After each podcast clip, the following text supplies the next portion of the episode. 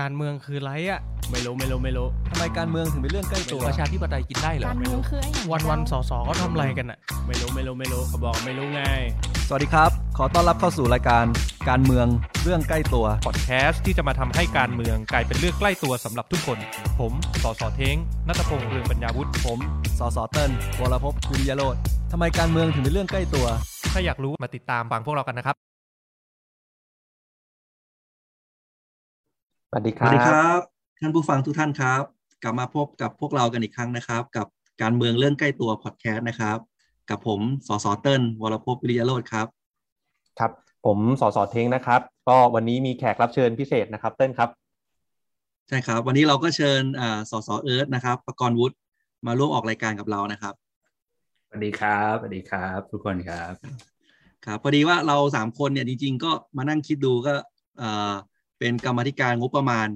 กันสามปีสามคนนะครับ มีพี่เอิร์ธเนี่ยเป็นได้เป็นสองปีนะครับ ก็คือปีที่แล้วแล้วก็ปีนี้นะครับ ก็เลยชวนมาเล่าเบื้องหลังหรือการทำงบประมาณเนี่ยในสามปีของมุมของพวกเราสามคนกันนะครับ ผมคิดว่าก่อนอื่นอาจจะลองเริ่มจากประเด็นที่คิดว่ามีการพูดคุยกันเยอะนะครับ ว่าอัปเดตให้ท่านผู้ฟังอีกครั้งหนึ่งนะครับ ว่ากรรมธิการงบประมาณตอนนี้เนี่ย อยู่ในชั้นของอวาระสองก็คือกรรมธิการพิจารณาเสร็จเรียบร้อยแล้วนะครับ ซึ่งก็มีการตัดงบประมาณไปทั้งหมดเนี่ยหนึ่งหมื่นหกพันล้านบาทนะครับจากงบประมาณเนี่ยเกือบสามล้านล้านบาทนะครับแต่แล้วแล้วก็เลยมีประเด็นขึ้นมาเหตุผลเพราะว่าพรรคก้าวไกลเป็นเสียงข้างน้อยในกรรมธิการงบประมาณที่ไม่เห็นด้วยที่จะให้การตัดงบ 16,000ล้านทั้งหมดเนี่ยกลับไปยังงบกลาง ที่พลเอกประยุทธ์เนี่ยมีอำนาจในการใช้งบประมาณก้อนนี้ แต่เพียงผู้เดียวเนี่ยครับก็เลยเป็นที่มาของประเด็นนี้ก็เลยก็เลยคิดว่าเริ่มจากตรงนี้ก่อนก็ได้ให้พี่เอิร์ลองแชร์หน่อยว่าเอ๊ะแล้วทำไมเราถึงไม่เห็นด้วย แล้วก็กลายเป็นเสียงข้างน้อยในกรรมธิการงบประมาณครับ ครับ ก็จริงๆทุกคนเนี่ยเคยนั่งห้องงบนะเราน่าจะรู้ว่า ไอการกว่าจะตัดงบแต่ละอย่างเนี่ยมันมันยากลำบากขนาดไหนหรือยิ่งโดยเฉพาะการเป็นฝ่ายค้านเนี่ยคืออย่างน้อยๆ เราต้องจูงใจให้ฝ่ายรัฐบาลเนี่ยไปยกมือกับเราเนี่ยหลายคนน่ะกว่าจะได้เป็นเสียงข้างมากอะดังนั้นเนี่ยพอเราตัดมาได้เนี่ยอย่างปีนี้ตัดได้หมื่นหกพันล้านเนี่ยสุดท้ายแล้วเนี่ยมันหมื่นหกพันล้านมันจะลอยออกมา แล้วก็เราก็จะต้องเลือกว่าจะแปลคืนไปให้หน่วยงานไหนที่ขอเข้ามานะครับถ้าเราแปลคืนไปให้งบกลาง งบกลางมันคืองบอะไรครับ งบกลางมันคืองบที่นายกรัฐมนตรีมีอำนาจในการอนุมัติ โอเค ถ้าถ้าถ้าเกินสิบล้านก็ต้องขอมติคอรมอก็ว่าไป แต่ประเด็นสำคัญคือพอมันเป็นงบกลางเนี่ยมันเป็นรายการที่เรามองไม่เห็น เราไม่รู้ว่ามันจะเกิดอะไรขึ้นอะ เราไม่รู้ว่านายกจะจะอนุมัติอะไรมาบ้าง มันกลายเป็นว่า ไอสิ่งที่เราบอกตั้งแต่แรกว่าเราไม่เชื่อมั่นในการจัดสรรงบของเขาอะ่ะ แล้วเราก็มานั่งกรรมธิการเพื่อตัดงบบางอย่างที่เรามองเห็นว่ามันไม่เหมาะสมเนี่ย เอามากองรวมกัน แล้วเราก็ไปยื่นให้เขาว่าอะอยากใช้อะไรเอาไปเลยนึกออกไหมมันมันไม่ make sense โดยแบบ โดยโดยสิ้นเชิงอะ่ะแล้วแล้วจริง ๆ ประเด็นหลักๆผมว่าจริงๆก็คือหนึ่งแล้วมองไม่เห็นสองก็คือตรวจสอบยาก พี่ไหมสิริกันสสสิริกัญญาเนี่ยเคยเล่าให้ฟังว่าขอเอกสารงบกลางไปเนี่ย ไม่เคยได้สำนักงบไม่เคยส่งมาให้ ไปหาเอาเองเนี่ยมันมีงบที่สาธารณสุขเนี่ยขอมาหมื่นสองพันล้าน มีกระดาษอยู่สี่แผ่น โดยที่อ่านจบแล้วเนี่ยยังไม่รู้ด้วยซ้ำว่าตกลงเขาทำอะไร ซื้อวัคซีนหรือเปล่าไม่รู้จ่ายเบี้ยประชุมไม่รู้เอาไปทำอะไรเกี่ยวกับการรักษาพยาบาลไม่รู้ไม่รู้อะไรเลยเนี่ยมันมันตรวจสอบยากก็จริงๆแค่นี้ก็ก็น่าจะรู้แล้วว่ามันไม่ควรเอาเข้าเป็นงบกลางนะครับ ครับ แล้วที่เขาพูดถึงว่าจริงๆแล้วมันจะเร็วขึ้นไหมอ่า อันนี้ผมก็ก็ได้ยินในประเด็นในข่าวมาว่าอ่าก็มีพูดถึงว่าจริงๆแล้วการงบกลางเนี่ยจะทำให้ช่วยโควิดได้รวดเร็วขึ้น อ่า ไม่แน่ใจอันนี้เราพี่เอิร์ธมองไงครับอ่าคืองบกลางเนี่ยมันจุดประสงค์อย่างหนึ่งที่มันจำเป็นต้องมีเนี่ย เพราะว่ามันสามารถเกิดเหตุการณ์ที่ไม่คาดคิด ในการร่างงบมาเนี่ยเราไม่สามารถเขียนทุกรายการโดยที่รู้ว่าอีกสองสามเดือนมันจะเกิดอะไรขึ้นนะนึกออกไหมดังนั้นเนี่ยพอถึงเวลาตอนนั้นถ้ามันมีรายการอะไรที่มันจำเป็นจริง ๆอะก็ก็มาใช้งบกลาง ซึ่งโอเค นายกเซ็นอนุมัติได้อ่าคอรมออนุมัติได้ แต่สุดท้ายมันก็อยู่ภายใต้พรบจัดซื้อจัดจ้างเหมือนเดิม ใช้กระบวนการเดิม เพียงแต่เป็นการเพิ่มรายการใหม่ที่ไม่ได้ลงเอาไว้ในพรบงบตั้งแต่แรกถ้าไม่ได้ลงเอาไว้ก็ไปขอทางนี้เอา อ่าสุดท้ายใช้พรบจัดซื้อจัดจ้างประมูลเหมือนเดิม ถึงแม้ว่าจะมีประกาศว่าประกาศออกมายกเว้นในเรื่องเกี่ยวกับโควิดนะให้ใช้การจัดซื้อจัดจ้างแบบเฉพาะเจาะจงได้ แต่ปรากฏว่าโครงการที่ขอเข้ามาจริงๆเนี่ยทุกอันใช้การประมูลเหมือนเดิม สาเหตุเท่าที่รู้มาก็คือสุดท้ายแล้วหน่วยงานเขาก็กลัวสตองอะนึกออกไหมแล้วแล้วแล้วแล้วพอเอาเข้าจริง ๆ เนี่ย ถามว่าเร็วกว่าจริงไหมหน่วยงานหนึ่งอยากได้งบกลาง สาธารณสุขอยากได้งบกลาง สาธารณสุขยื่นเรื่องให้สำนักงบประมาณสำนักงบประมาณ ยื่นเรื่องให้นายกรัฐมนตรี ถ้าเกินสิบล้านนายกรัฐมนตรีขอมติคอรมอมติคอรมออนุมัติ หน่วยงานเอาไปจัดซื้อจัดจ้าง แล้วทำไมเราไม่ให้หน่วยงานไปตั้งแต่แรกอืมอืมครับ จริง ๆ ก็จากความเห็นของพี่เอิร์ธเนี่ย ผมว่าท่านผู้ฟังรายการเรานะพี่เอิร์ธหลาย ๆ ท่านที่รับชมอยู่ใน Facebook Live เนี่ย ผมว่าหลาย ๆ ท่านเลยอะไม่ได้มีโอกาสได้เข้าไปฟังใน Clubhouse ตัวผมเองเนี่ยออก Clubhouse สองวันนะผมได้เข้าไปฟังได้แค่วันเดียวคือห้องมันเต็มเร็วมากก็ต้องไปห้องสำรองบางทีห้องสำรองมันก็หลุดนะพี่เอิร์ธผมเก็บไม่ครบทุกประเด็นจริงๆนะครับก็จริงๆอย่างเนี้ยวันนี้มีแฟนรายการเราหลายคนนะไม่ว่าจะเป็นคุณชาตีคุณจอยนะครับ สวัสดีครับคุณเชสนะครับคุณสายฝนนี่คุณสายฝนนี่แฟนคลับตัวจริงเลยมากี่ครั้ง กดกระดิ่งรอไว้ทุกครั้งนะครับ ก็อย่างจากประเด็นที่พี่เอิร์ธบอกเมื่อสักครู่เนี่ย ผมจะออบอกกับแฟนๆเพจทุกท่านนะครับ ที่บอกว่า ข้ออ้างหรือว่าคำอธิบายที่เขาบอกว่ามันจะทำให้เร็วขึ้นเนี่ยสุดท้ายพอเป็นงบกลางเนี่ยเนื่องจากว่ารายละเอียดของงบประมาณมันไม่ได้ถูกเสนอมาตั้งแต่เล่มงบเท่ากับว่าตอนจะใช้จริงเนี่ยหน่วยงานที่อยากใช้งบกลาง เมื่อกี้พี่เอิร์ธบอกแล้ว ก็คือต้องไปขอที่สำนักงบก่อนทำคำขอก่อน แล้วไปเสนอนายกเกินสิบล้านก็ต้องเข้าคอรมออีก มันต่างกับที่เราแปลยตติเอาเข้าไปที่หน่วยงานโดยตรงตั้งแต่ตอนนี้ใช่ไหมครับถ้าเป็นแบบนี้เท่ากับมันไม่ต้องมาผ่านกระบวนการคำขอก็ใช้ได้เลย ครับทีนี้นอกนอกจากไอ้เรื่องของความเร่งด่วนที่บอกว่าเฮ้ยอยากเข้างบกลาง แล้วเป็นเรื่องของความเร่งด่วนแล้วว่าพี่เอิร์ธจริง ๆ แล้วเนี่ยไอ้เรื่องของความหมายของคำว่าเฮ้ยตีเช็คเปล่าหรืออะไรอย่างเงี้ยมันมันเป็นยังไงนะพี่เอิร์ธลองขยายความให้กับท่านผู้ฟังทุกทุกท่านฟังได้ไหมว่าความต่างระหว่างงบกลางกับไม่ใช่งบกลางเนี่ยทำไมงบกลางถึงถูกเรียกว่าเป็นการตีเช็คเปล่าครับเอ่อคือตีเช็คเปล่าอย่างที่บอกว่ามันเป็นรายการที่เราไม่เคยเห็นมาก่อน กว่าที่เราจะเห็นกว่าที่เราจะรู้ว่า งบกลางถูกใช้ทำอะไรเนี่ยหมายความว่ามันผ่านการอนุมัติมาแล้ว ไม่ว่าจะจากนายกรัฐมนตรีหรือว่ามติคอรมอเราจะเห็นตอนนั้น และเอกสารที่ตามมาทีหลังเนี่ยที่เวลาเราตรวจสอบทั่วไปอ่าเอกสารทั่วไป อย่างเงี้ยสมมุติว่าอยู่ในห้องงบผมอยากตรวจสอบโครงการโครงการหนึ่งของ DE อะไรเงี้ยเราขอเอกสารเข้าไปเนี่ยเขาให้มาเยอะมากนะเขาจะให้ TOR ให้สัญญา ให้รายละเอียดงานว่ามีอะไรบ้างอะไรอย่างเงี้ยครับแต่พองบกลางเนี่ย ก็เจอประเภทที่แบบว่าสาธารณสุขของงบกลางไปหมื่นสองพันล้าน แล้วก็ให้กระดาษมาสีหน้า แล้วก็อ่านรู้แล้วก็ไม่รู้ว่าทำอะไรอะไรอย่างเงี้ยมันแล้วกว่าจะขอได้แต่ละครั้งเนี่ยก็ยากมาก มันอืมมันคือข่าวว่าเช็คเปล่ามันไม่ถึงกับว่าเอาไปใช้จ่ายอะไรก็ได้นะ เพียงแต่ว่ามันเป็นงบที่เรามองไม่เห็นน่ะมันเป็นงบที่เราไม่เคยเห็นมาก่อนแล้วกว่าเราจะเห็นเนี่ย มัน มันผ่านไปแล้วอะเออมไม่ออกไหมมันผ่านไปแล้ว ครับครับเอ๊ะเอ๊ะพี่เอิร์ธพี่เทงครับ ตีเช็คเปล่าเนี่ยจริง ๆ ผมมาฟังเอ่อพี่เอิร์ธเล่าเรื่องการใช้งบกลางเนี่ย ผมว่ามันคล้ายๆ กับพรกเงินกู้เลยครับเฮ้ยเหมือนกันเหมือนกันหนึ่งล้านล้านกับห้าแสนล้านที่สภาอนุมัติไปเนี่ยครับมันมันผมเข้าใจสิ่งนี้ถูกไหมก็คือว่าสภาอนุมัติให้เขากู้เงินได้หนึ่งล้านล้านปีที่แล้ว ปีนี้อีกห้าห้าแสนล้านอืม แล้วก็อยู่ที่รัฐบาลคอรมอกับอ่าเอ่ออยู่ที่คอรมอเนี่ยแหละ จะอนุมัติว่าจะเอาไปใช้กับอะไรถูกไหมครับ จริงๆซึ่ในนั้นเลยก็มีโควิดด้วย อันนี้ผมเข้าใจถูกไหมครับ ใช่ใช่คือจริงๆเลเวลเนี่ยเลเวลของของความโปร่งใสนะ แน่นอนเข้ามาในข่าวคาดแดงเนี่ยโปร่งใสที่สุด เรารู้อยู่แล้วว่าทำอะไร อ่า เงินกู้เนี่ยโปร่งใสน้อยลง งบกลางเนี่ยแหละโปร่งใสน้อยที่สุดอืมเงินกู้เนี่ย มันมีคณะกรรมการกลันกรองนะจำได้ไหม ซึ่งซึ่งซึ่งแม้แต่มีคณะกรรมการกลันกองคัดเลือกโครงการเนี่ยไอตอนที่เราที่เราอภิปรายเรื่องพรกองเงินกู้กันสองครั้งเราก็พูดคำนี้ทุกครั้งว่าเฮ้ยมันคือเช็คเปล่าอะคุณเขียนมาแค่กระดาษไม่กี่แผ่นเนี่ย แล้วคุณก็เอาไปอนุมัติโครงการนันเองอะซึ่งลองไปดูก็ได้ว่าแผนไอไอโครงการที่เกี่ยวกับการฟื้นฟูในพรกหนึ่งล้านล้านเนี่ย มันก็ขอกันมาสเปซสปะพอสมควรนะ ก็โครงการอะไรก็ไม่รู้อะเอ่อ new normal อะไรเขียนก็เขียนกันเข้ามา แล้วก็ได้รับการอนุมัติอะนึกออกไหมเอาแค่งบกลางที่ปีที่แล้วเนี่ยมันมีงบกลางที่ระบุว่าเป็นการแก้ปัญหาโควิดโดยตรง แต่ก็ปรากฏว่ามันก็มีการขออายกตัวอย่างอันหนึงก็คือขอของงบทำ state quarantine ซึ่งอะโอเค มันต้องทำ state quarantine แต่หน่วยงานที่ได้งบนี้ไปเนี่ยมันคือกลาโหม ซึ่งนึกออกไหมถ้ามันอยู่ในสภาให้ตรวจสอบเนี่ย เราจะต้องถามเขาแล้วว่าเฮ้ย state quarantine เนี่ยมันเป็นหน้าที่คุณจริง ๆ หรอนึกออกไหมแต่พอเป็นงบกลางอะกว่าเราจะรู้อะ คือมันอนุมัติไปแล้วไง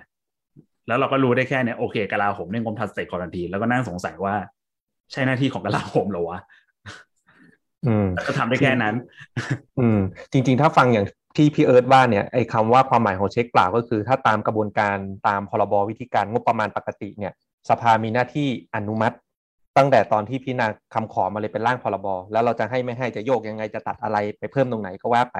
แต่อย่างเงี้ยพอเป็นงบกลางหรือว่ากรณีเป็นเงินกู้เนี่ยเท่ากับว่าให้ไปเลยทั้งทั้งก้อน แล้วเสร็จแล้วคุณจะไปใช้อะไรเนี่ยคุณใช้ไปก่อน แล้วสภาค่อยไปเรียกสอบทีหลัง ซึ่งมันไม่มันทำอะไรไม่ได้แล้วใช่ไหมครับ ทีนี้เมื่อกี้ผมได้ยินพี่เอิร์ธพูดคำหนึ่งแล้วก็เออ ตังหิดใจขึ้นมาอย่างหนึ่งนะครับ อย่างเช่นคำว่าไอเขียนโครงการที่บอกว่าพรกองเงินกู้หนึ่งล้านล้านหรือละแสนอีกห้าแสนล้านที่ขอเข้ามาปีนี้เนี่ยว่าพอเขาขอตั้งโครงการขึ้นมาเนี่ย มันก็จะมีคำโครงการแปลกๆ ที่แบบเขียนยังไงก็ได้ให้เข้าเงื่อนไข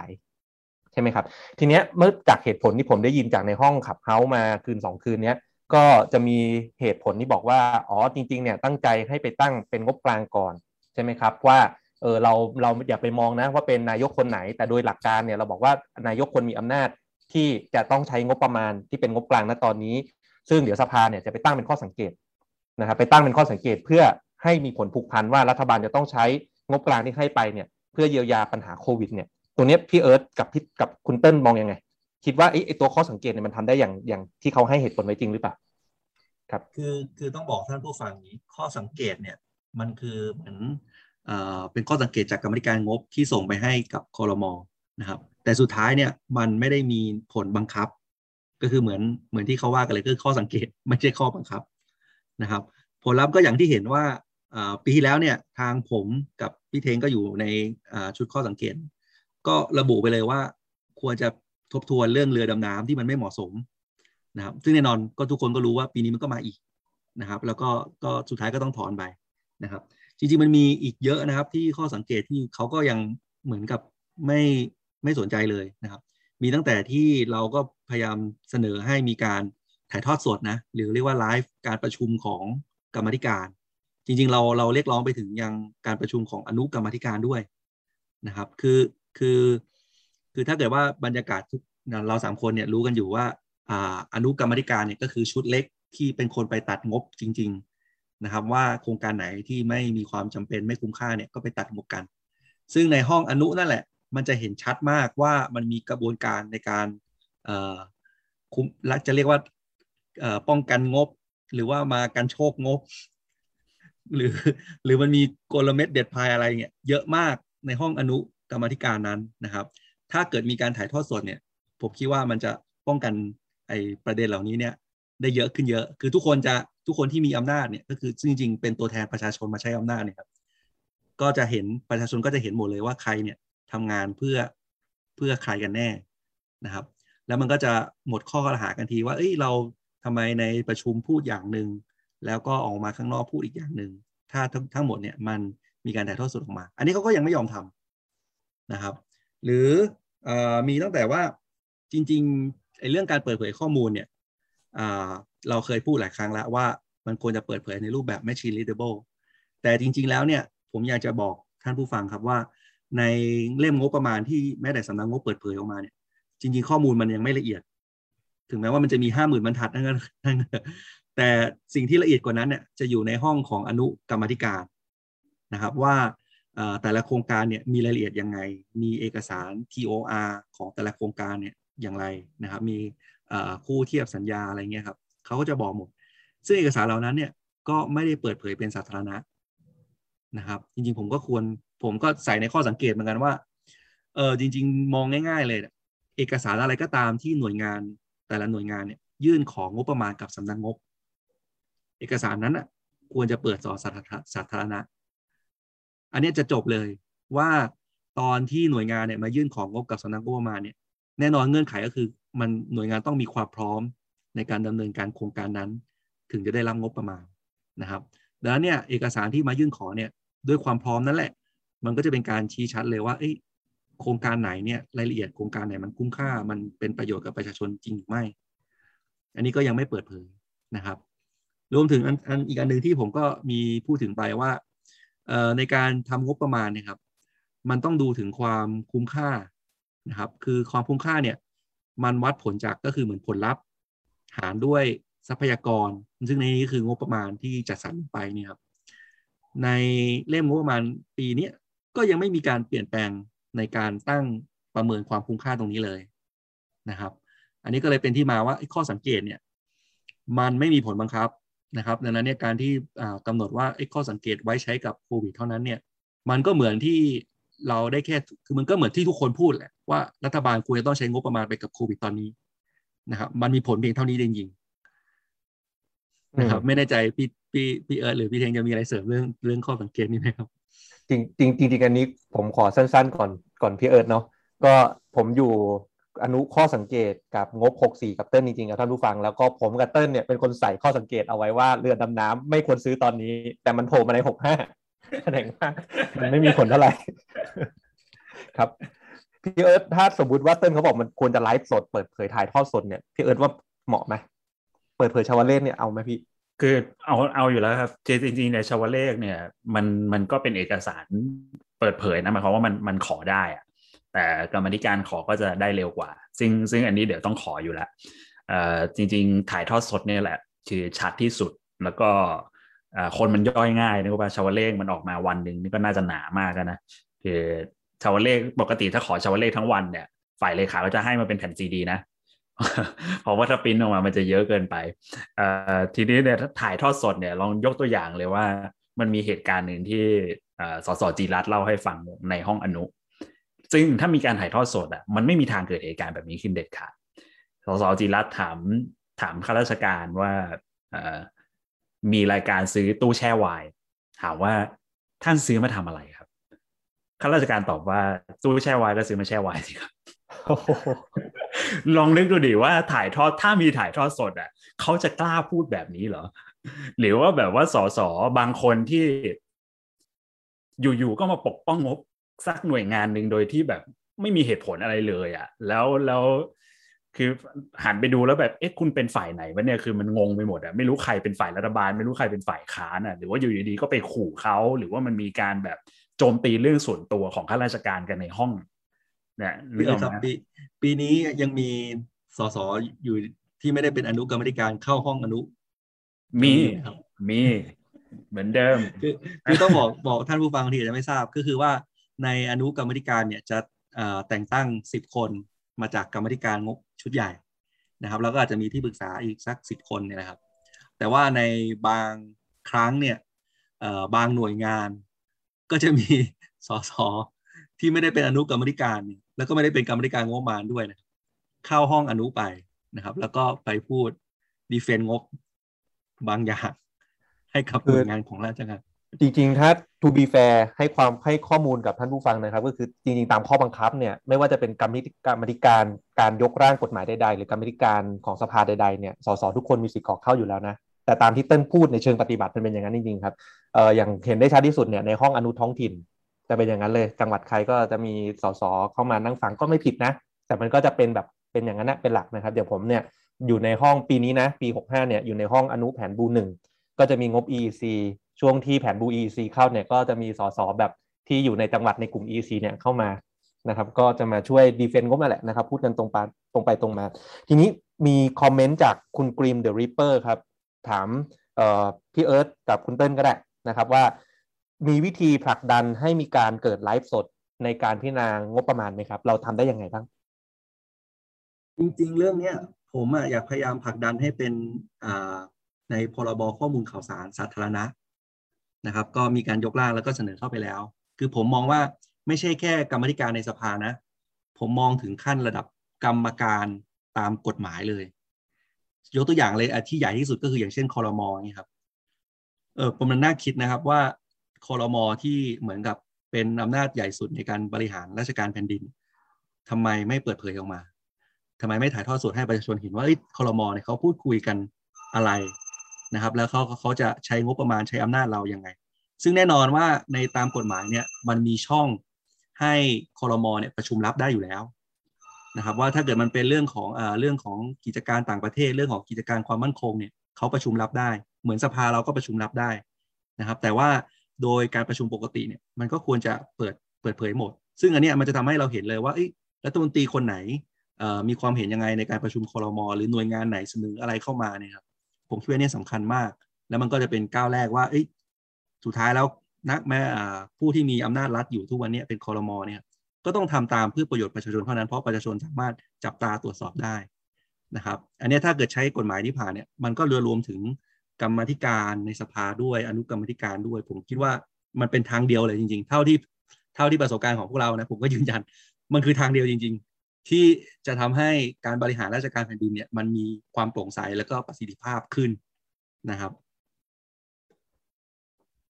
จริงๆ จะบอกงี้ว่าจริง ๆ แล้วข้อบังคับเนี่ยมันไม่ได้ห้ามอยู่แล้วคือมันสามารถทำได้อยู่แล้ว มันก็เหมือนเราประชุมสภา ก็แค่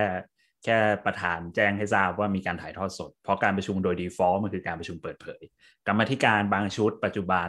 อย่างกรรมธิการเท่าที่ทราบเนี่ยกรรมธิการปปชของท่านเสรีพิสุทธิ์เนี่ยถ่ายทอดสดบ่อยมาก เพราะว่ามีคนสนใจเยอะอ่าก็ก็แค่แจ้งให้ทราบเลยทุกกรรมธิการสามารถทำได้อยู่แล้ว เป็นอำนาจของประธาน แล้วก็เป็นมติของที่ประชุมได้ ผมคิดว่ามันควรจะยกระดับไปกว่านี้ก็คือ บังคับเลยจริงๆโอเค default เปิดเผยแล้ว เอาต่อไป default ถ่ายทอดก็ก็ดีถ้าถ้ามันหาฉันทามติกันยากเนี้ยก็ก็เอา default ให้เป็นกฎบังคับไปเลย แล้วถ้าคุณห้ามถ่ายทอดสดคุณก็ต้องมีมติ แล้วก็ต้องมีเหตุผล จริง ๆ ข้อเสนอพี่เอิร์ธอะผมว่าน่าสนใจมากนะครับ คือความเป็นข้อบังคับอะพอมันไม่ใช่เป็นร่างพรบอะ มันมันไม่ต้องไปผ่านตามกระบวนการที่ต้องรับฟังความคิดเห็นในตามในรัฐมนูล60เนี่ยพอเป็นข้อบังคับมันใช้กับสภาก็เสนอเลย แล้วก็อย่างที่พี่เอิร์ธบอกว่าแก้ไปเลยว่าโดย default คุณต้องถ่ายทอดสดด้วยเหมือนสภาใหญ่ ก็อาจจะแก้ได้ง่ายขึ้น แต่ว่าก็ด้วยระเบียบวาระตอนนี้ที่แบบโอ้โหร่างพรบร่างกฎหมาย ผมก็มีเสนอข้อบังคับการประชุมออนไลน์ไปตั้งแต่ก่อนเกิดโควิดอีกมั้งแบบโควิดแรกๆก็เสนอเลยอะตั้งแต่แบบปีสองปีที่แล้วอะตอนนี้มันมันยังไม่เข้าสู่วาระการประชุมเลยพี่เอิร์ธคือแบบโอ้ ไม่รู้ว่าไหร่จะได้พิจารณาเหมือนกันนะครับ จริง ๆ อย่างอย่างประสบการณ์ที่ผ่านมาเนี่ย ปีนี้เห็นได้ชัดที่สุดนะครับ ว่าพี่เอิร์ธออกมาสะท้อนให้ฟังว่า โอ้โหเราเหนื่อยตัดกันแทบตาย ตัดไปเนี่ยสุดท้ายการว่าเป็นการตีเช็คเปล่าให้กับพลเอกประยุทธ์ใช่ไหมครับ แล้วก็ประสบการณ์ที่พวกเราสั่งสมกันมาหลาย ๆ ปี ไม่ว่าจะเต้นเนี่ยอยู่ที่งบ 64 ผมเองอยู่งบ 63 ผมว่าเราลองแบบเราเก็บประสบการณ์กันมาหลายปีแล้วเราลองสรุป ให้ท่านผู้ฟังฟังนิดนึงดีไหมครับว่าเราคิดว่าเฮ้ยกระบวนการงบประมาณปัจจุบันเนี่ยมันตอบโจทย์ไม่ตอบโจทย์ประชาชนยังไง แล้วเราแบบมีทางออกหรือข้อเสนอยังไงครับอาจจะลองแบบเริ่มจากพี่เอิร์ธก่อนก็ได้ไล่ถอยหลังมาทีละปีนะแล้วก็อาจจะเป็นเติ้ลแล้วก็มาจบที่ผมก็ได้ครับเอาเอาจริงนะพอพูดถึงปีนี้เนี่ยมันก็เลย มันก็เลยรู้สึกท้อแท้นิดหน่อยอะเลยจริง ๆ คุยกันในในในกลุ่มกรรมธิการงบปีนี้ด้วยซ้ำว่าเฮ้ยจริง ๆ แล้วเนี่ย กรรมธิการเนี่ย กรรมธิการงบเนี่ยมันจำเป็นต้องมีจริงหรอคือเราก็เลยเราก็เลยไปดูตัวอย่างว่าอย่างบางประเทศถ้าสิงคโปร์ถ้าจำไม่ผิด เขาประชุมกรรมธิการงบกันในแค่เจ็ดวันนะคือทุกอย่างมันทุกอย่างมันถูกกลั่นกรองมาก่อนหน้านั้นแล้วนะคุณบาหลายหลายอย่างมันเป็นหน้าที่ของสำนักงบอะคือเราไม่ควรจะมาต้องเปิดนั่งดูราคากลางว่าเฮ้ยถูกหรือแพง หรือว่าไอ้โปรเจกต์นี้มันควรจะเป็นเท่าไหร่อะไรเงี้ยทุกอย่างมันควรจะถูกกันกองมาแล้ว กรรมธิการมีหน้าที่แค่คุณมาดูว่าไอ้โปรเจกต์ที่เขียนมาเนี่ยจำเป็นไหมกรมนี้จะทำแอปเฮ้ยจำเป็นเหรอ แค่นั้นแล้วก็ตัดตัดตัดใช้เวลาแป๊บเดียวแล้วที่เหลือคือใช้กลไกของกรรมธิการสามัญในการตรวจสอบการใช้งบประมาณตลอดทั้งปี แต่แต่นะแต่ จะทำแบบนั้นได้เนี่ยมันก็ต้องมีต้องมีสภาพบังคับในการเปิดเผยข้อมูลที่ที่ดีเพียงพอให้สอสอสามารถตรวจสอบได้ตลอดตลอดทั้งปีว่าใช้งบไปกับอะไรบ้าง ครับเออเดี๋ยวอันนี้อาจจะขอแบบแทรกเสริมของพี่เอิร์นนิดนึงนะครับก็อย่างพี่เอิร์ธเนี่ยเมื่อกี้บอกว่ามันควรจะเป็นหน้าที่ของกรรมธิการสามัญเป็นหลักนะพี่โหนี่โดนใจผมจริงผมอยู่ในกรรมธิการสามัญติดตามจัดทำงบประมาณ ซึ่งจริงๆเนี่ยข้อสังเกตปีที่แล้วเนี่ยตอนที่ผมอยู่กับเติ้ลเนี่ยผมก็มีเขียนนะพี่เอิร์ธคือปกติเนี่ยข้อสังเกตเหมือนสภาเขียนสั่งหน่วยงานอื่นใช่ปะอันเนี้ยเขียนข้อสังเกตสั่งตัวเองสั่งสภาบอกให้กรรมธิการสามัญต้องมีบทบาทในการจัดทำติดจัดทำงบประมาณในปีถัดไปด้วย เพราะว่าชื่อกรรมธิการมันคือจัดทำและติดตามการบริหารงบประมาณใช่ไหมครับที่ผ่านมาเนี่ยสามัญเนี่ยเราทำย้อนหลังอย่างเดียวคือติดตามการใช้งบแต่ผมก็เลยเขียนข้อสังเกตไปว่าให้คุณจัดทำด้วยของปี 65 ตั้งแต่ปี 64 นะ ซึ่งจริงๆเนี่ยขอบคุณขอบขอบพระคุณท่านประธานชัยยานะ ท่านก็ปฏิบัติตามข้อสังเกตนะ เป็นที่มาที่ผมเนี่ยพยายามติดตามคำของงบประมาณ 5 ล้านล้านน่ะ มาตั้งแต่ปีที่แล้วมาจนถึงปีปีนี้สำนักงบก็ยังไม่ให้มีคำสั่งจากสำนักงานงบไอ้สำนักนายกอะลงไปสั่งสำนักงบแล้วนะพี่เอิร์ธบอกให้ส่งคำขอ5ล้านล้านให้สภาด้วยอะสำนักงบยังไม่ยอมส่งให้เลย เนี่ยแหละคือคือแบบความไร้อำนาจของข้อสังเกตมากๆ คือแบบโอ้ทำอะไรไม่ได้ โอเค คือถ้าถ้าถามของผมเนี่ย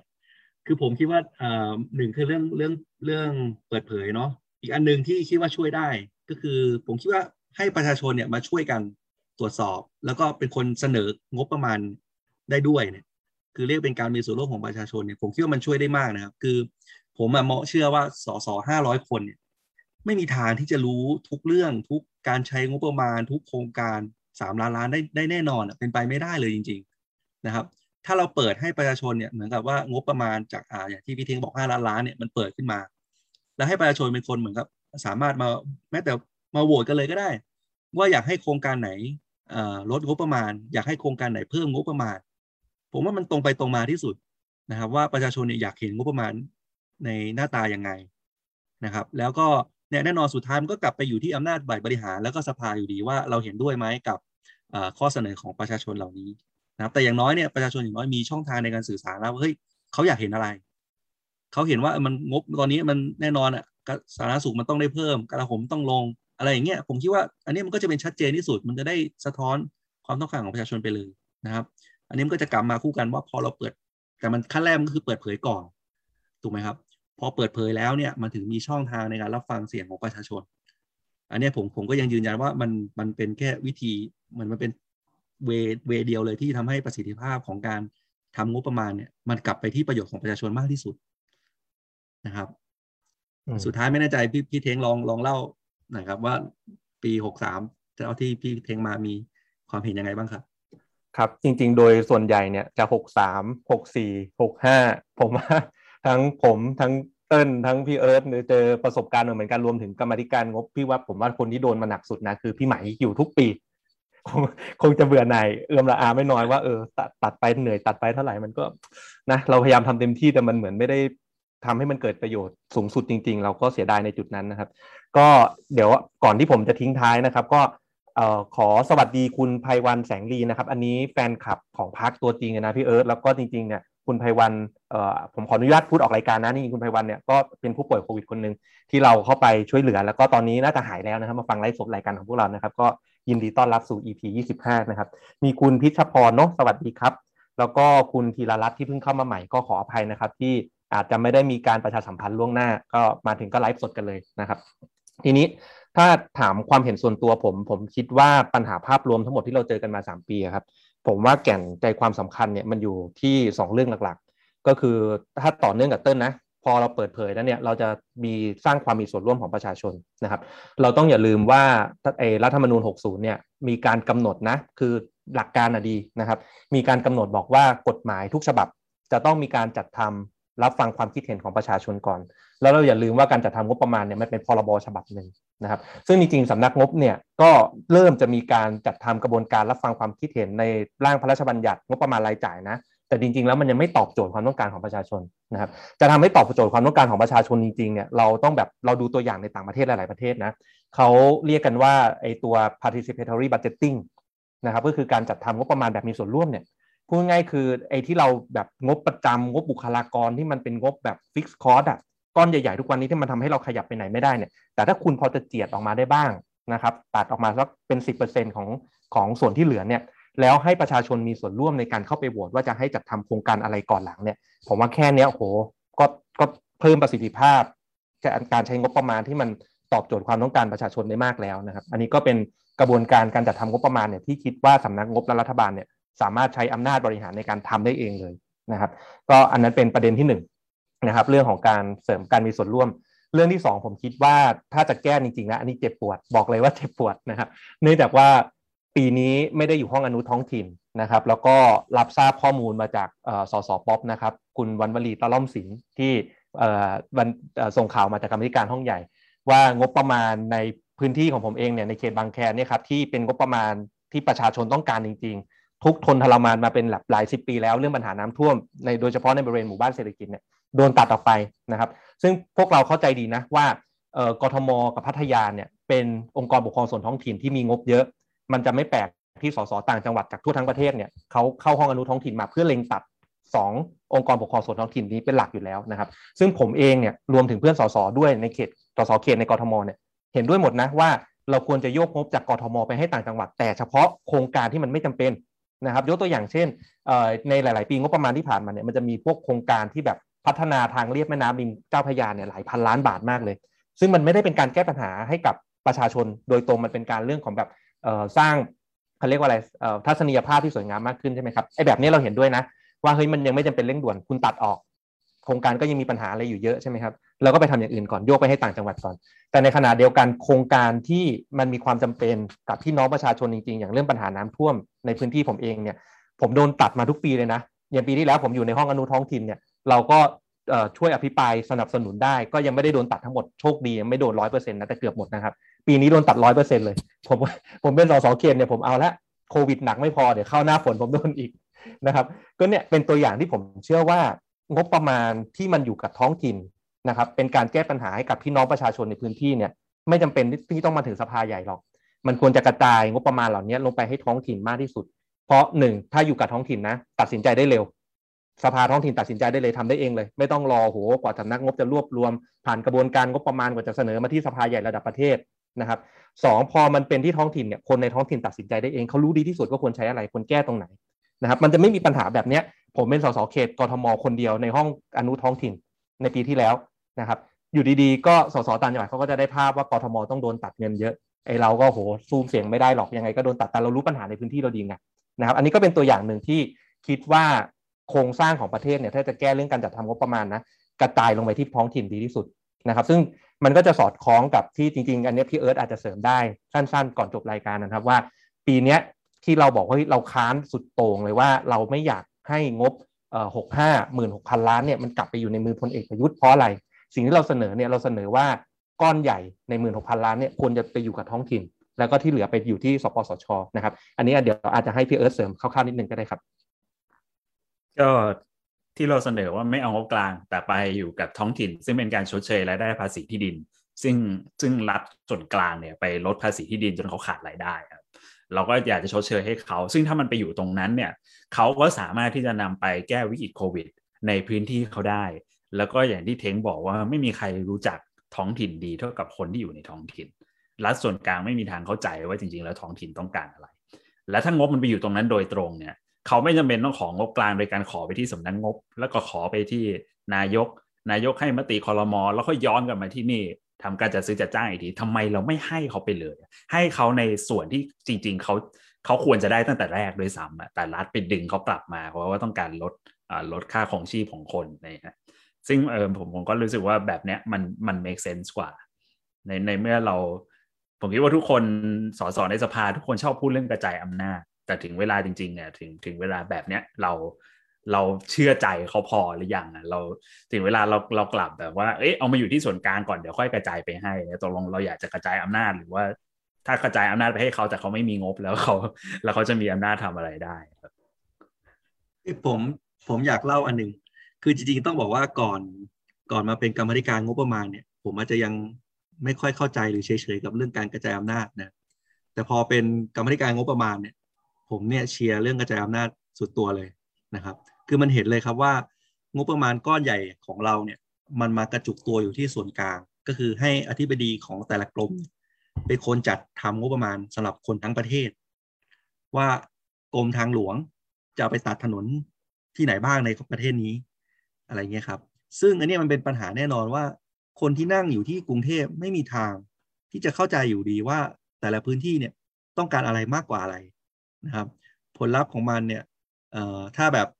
ง่าย ๆ มันก็คือกลายเป็นว่าเหมือนทุกทุกทุกพื้นที่ได้หนึ่งหนึ่งถนนหนึ่งโรงพยาบาลหนึ่งโรงเรียนนะครับจริงๆนะแต่ว่าพื้นที่แต่ละพื้นที่เนี่ยบางทีเขาต้องการสองโรงพยาบาลไม่ต้องการถนนไม่ต้องการโรงเรียนอะไรแบบนี้ครับ แต่ว่าพอเป็นเมืองไทยจริงมันมีหนักกว่านั้น มันจะกลายเป็นว่าบางพื้นที่ได้สามโรงพยาบาลสามถนนสามโรงเรียน บางพื้นที่คือได้ศูนย์ถนนอะไรเงี้ยครับ นี่คือนี่คือสิ่งปัญหาปัญหาที่มันใหญ่ๆเลยนะ เมื่อ คนที่นั่งอยู่กรุงเทพเป็นคนตัดสินใจทั้งหมดนะครับ ก็เลยพอพอเป็นงบกรรมธิการงบประมาณปีหนึ่งเนี่ย ผมก็เหมือนกับว่าบรรลุเลย เรียกว่าภาวนาตนสนับสนุนเรื่องกระจายอำนาจเต็มตัวเลยนะครับอันนี้ก็ก็อาจจะแชร์ให้ท่านท่านผู้ฟังได้นะครับ ครับ ก็จริง ๆ เดี๋ยวต้องบอกท่านผู้ฟังก่อนนะว่าพี่เอิร์ธนะครับกำลังจะไปออกรายการ The Standard สองทุ่มนี้ นะครับนี่ก็ทุ่มครึ่งแล้วเดี๋ยวต้องปล่อยตัวพี่เอิร์ธไปเตรียมตัวตอนนี้พี่เอิร์ธกรรมธิการงบเรากำลังฮอตมากกระแสกำลังร้อนแรงนะครับ ก็เดี๋ยวอยากจะเชิญชวนทุกท่านนะครับ ที่กำลังรับชมรับชมไลฟ์สดอยู่ตอนนี้นะครับ ตามไปฟังพี่เอิร์ธต่อนะครับ ที่ไลฟ์สดของ The Standard นะครับ ตอนนี้ก็จริงๆผมว่าเป็น